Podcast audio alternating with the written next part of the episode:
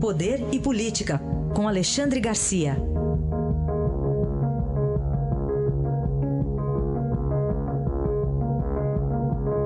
Alexandre, bom dia. Bom dia, Raíssen. Vamos começar falando de um pedido da Procuradoria-Geral da República ao Supremo Tribunal Federal em relação ao senador Aécio Neves. Pois é, uma demora estranha no Supremo. Faz quatro meses que o Supremo, a primeira turma do Supremo, aceitou a denúncia oferecida pela Procuradoria-Geral da República contra Aécio Neves. Né, a denúncia de obstrução à justiça e de corrupção. Né? Aqueles dois milhões do Joesley que teriam sido para aliviar o Joesley lá na Lava Jato, segundo a denúncia. Né? Mas faz quatro meses e não saiu ainda o acórdão, ou seja, o resumo da decisão no, no, no Diário Oficial da Justiça. Né? E não saindo, não se tornou ainda oficial para a Procuradoria-Geral da República, que não pode, com isso, começar a, a, instruir o processo, com provas, com testemunhas. Né? Aí fica tudo meio parado. Eu não sei se as pessoas já desconfiaram dessa demora de quatro meses. Eu estou desconfiado. O Aécio está em campanha né, para deputado federal. Ele já presidiu a Câmara, quer voltar para a Câmara, não quer mais senador, mas também está em campanha por, pela, é, por um mandato que lhe dê uma certa imunidade. Né? Enfim, estranha essa demora. Quatro meses é muito. É, no final de toda a decisão judicial vem lá, publique-se. Não é isso? Ah, pois é. É, é, é verdade, né? Tem que publicar. E eu estou vendo, eu estou vendo que as investigações da Lava Jato não param, né? Lá é. no Rio hoje teve Isso. operação, em Tocantins também, Isso. não param por causa da campanha. É, o Supremo no... também não pode parar. Também não. Agora há pouco preso de novo o ex-secretário de Saúde do Rio, Sérgio é, Cortes. Sérgio né? Cortes, né? Bom, é. o... envolvido, foi, foi se meter em más companhias, né? É, é isso. Outro tema, Alexandre, é relativo ao Supremo, mas tem mais a ver até com a economia. A, a, acabou de vez o julgamento da terceirização da atividade fim.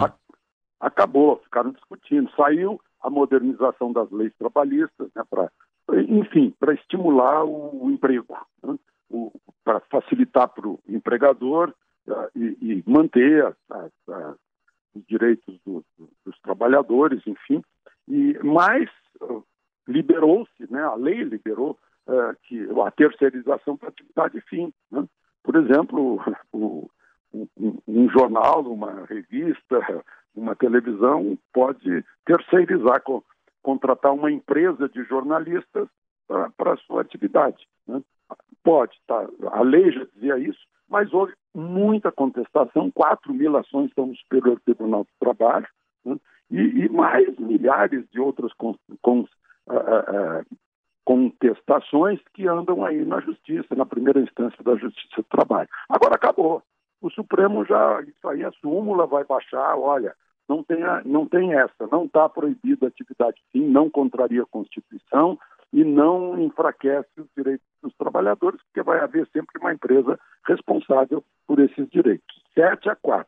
Foi, foi um, um placar aí que não deixa dúvida, né? Só votaram contra e foram vencidos o Faquinho, Marco Aurélio, a Rosa Weber e o Lewandowski. Aliás, hoje, Lewandowski podia comemorar aquela vitória dele, ele conseguiu romper pela metade o parágrafo único do artigo 52 no julgamento da Dilma. Está fazendo dois anos hoje. É verdade, dois anos hoje, hein? Dois anos hoje. Pois é. Alexandre, para a gente terminar aqui, a triste constatação de que o ensino médio brasileiro, principalmente o ensino médio, é pior do que a gente imaginava? É pior do que a gente imaginava. A gente olha os números de, um, de uma avaliação do próprio Ministério da Educação e vê nível adequado. A pessoa sai de todo de todo o nível é, fundamental, uh, sai do ensino médio com as portas do vestibular do ensino superior à frente e tem um, e, e está adequado em 1,64%. Menos de 2% dos alunos que ficam prontos para o ensino superior não tem a, adequação, a, tem educação inferior, adequação na língua portuguesa inferior a 2%. Em matemática, 4,5% apenas estão adequados, sendo que um em cada quatro tem nível zero em português e matemática no fim de todos esses anos de estudo. Né? E aí inclui escolas particulares.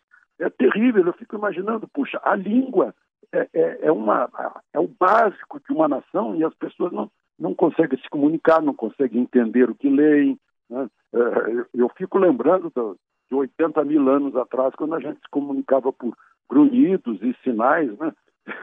É, é, é perigoso isso, porque a gente não tem futuro se não formar as pessoas para entenderem uh, o que os outros estão dizendo, para se fazerem entender, para expressarem suas opiniões, seus sentimentos, seu raciocínio. E parece que a maioria não consegue. É, é, é terrível. Isso aí, eu acho que esse ensino é um crime de lesa pátria. Né? E a gente está discutindo isso às vésperas do início, amanhã começa a Semana da Pátria. E, e, e um dos principais eh, fundamentos da pátria é a língua. Né? E se a gente não domina a língua, a gente não domina a pátria.